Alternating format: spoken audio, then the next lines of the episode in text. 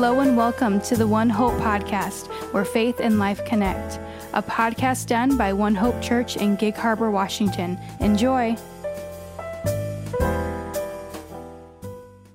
Hello, everyone. Are you ready for the solar eclipse coming this Saturday, October 14th? Now, it's not a total eclipse like like everybody uh, went bonkers for back in 2017. Remember that? I do. My family watched the eclipse in Donkey Creek Park, downtown Gig Harbor, and I had my homemade eclipse viewer that I made with a cereal box. Good times. Well, this time it's a lesser phenomenon. It's called an annular eclipse, where the moon passes between Earth and the sun, but they don't perfectly line up.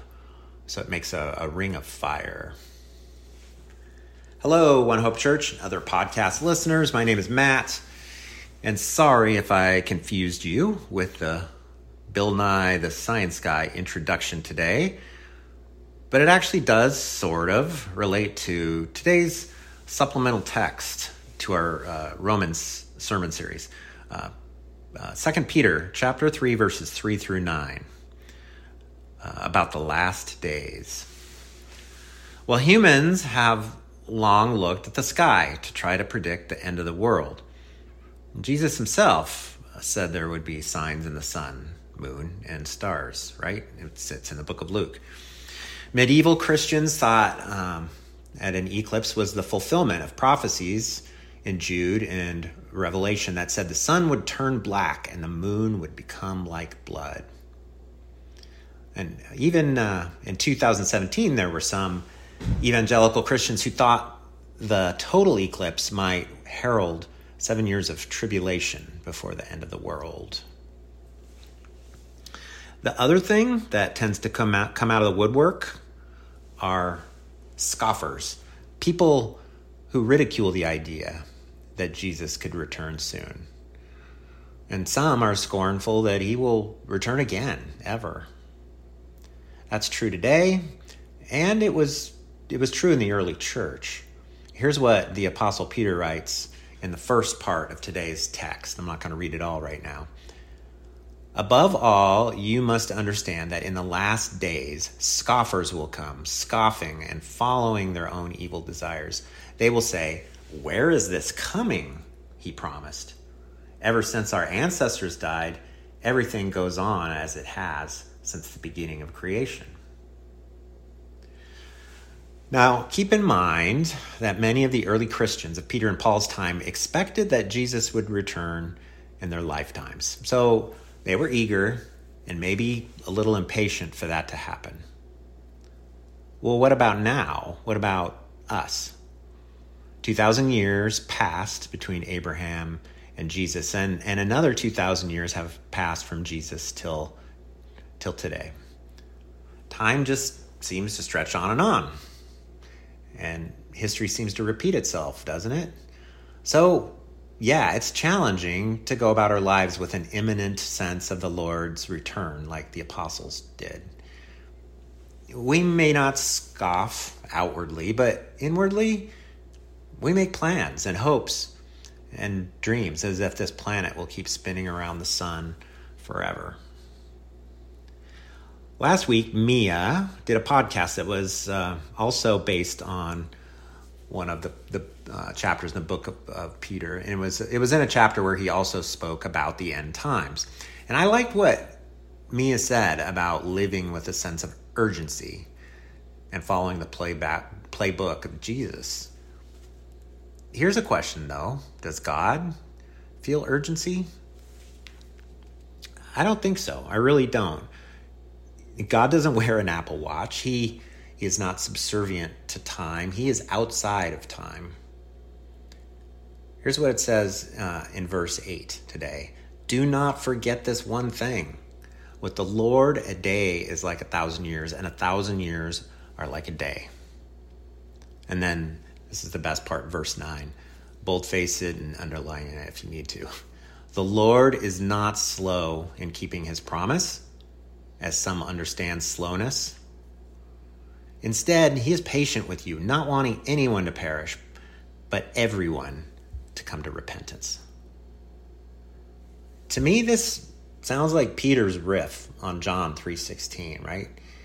God wants everyone to believe, not perish, have eternal life.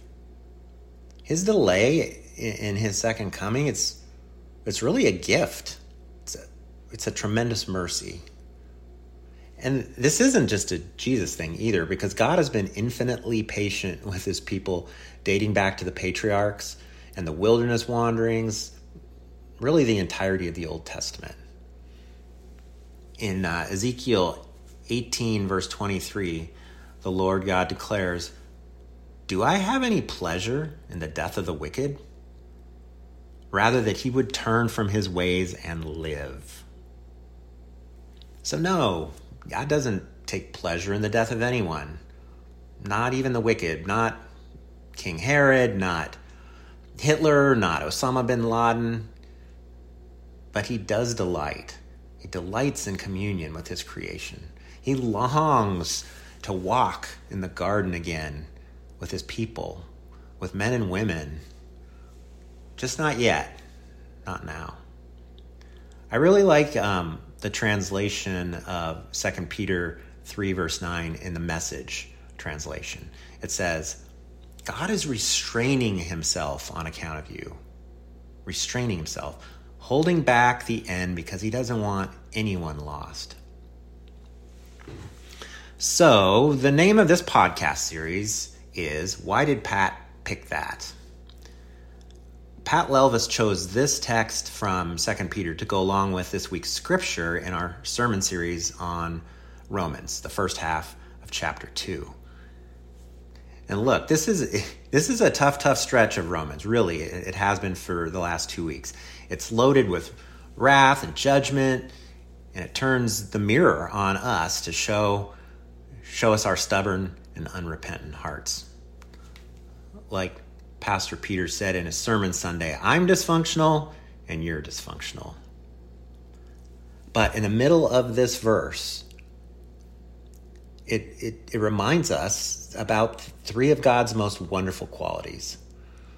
Uh, the verse is Romans uh, chapter 2, verse 4. And in it, Paul refers to the riches of God's kindness, forbearance, and you guessed it, patience. We often show contempt to these riches, but they are stronger than our contempt. These you might recognize as fruits of the Spirit he wants us to imitate, but more than that, his kindness and patience are intended to lead hardened hearts and even scoffers to repentance. Paul knew that, Peter knew that, and Pat knew that. Personally, I think this is a love note from Pat, a Valentine in the midst of some hard, hard readings over the last two weeks. Pat had a missionary heart, and and you know, there's no question she had an urgency about that work, but she also wanted us never to forget about God's kindness and patience. Nothing can eclipse those things, not even the sun turning black, the moon turning to blood. Let's pray. Lord, these are hard passages we've been studying the last few weeks in Romans. Hard passages in the supplemental text, too. Fire and judgment and destruction, they're not fun, but they are real. But we praise you that you are, above all, a God of kindness and patience and restraint. We are always on the clock. You never are.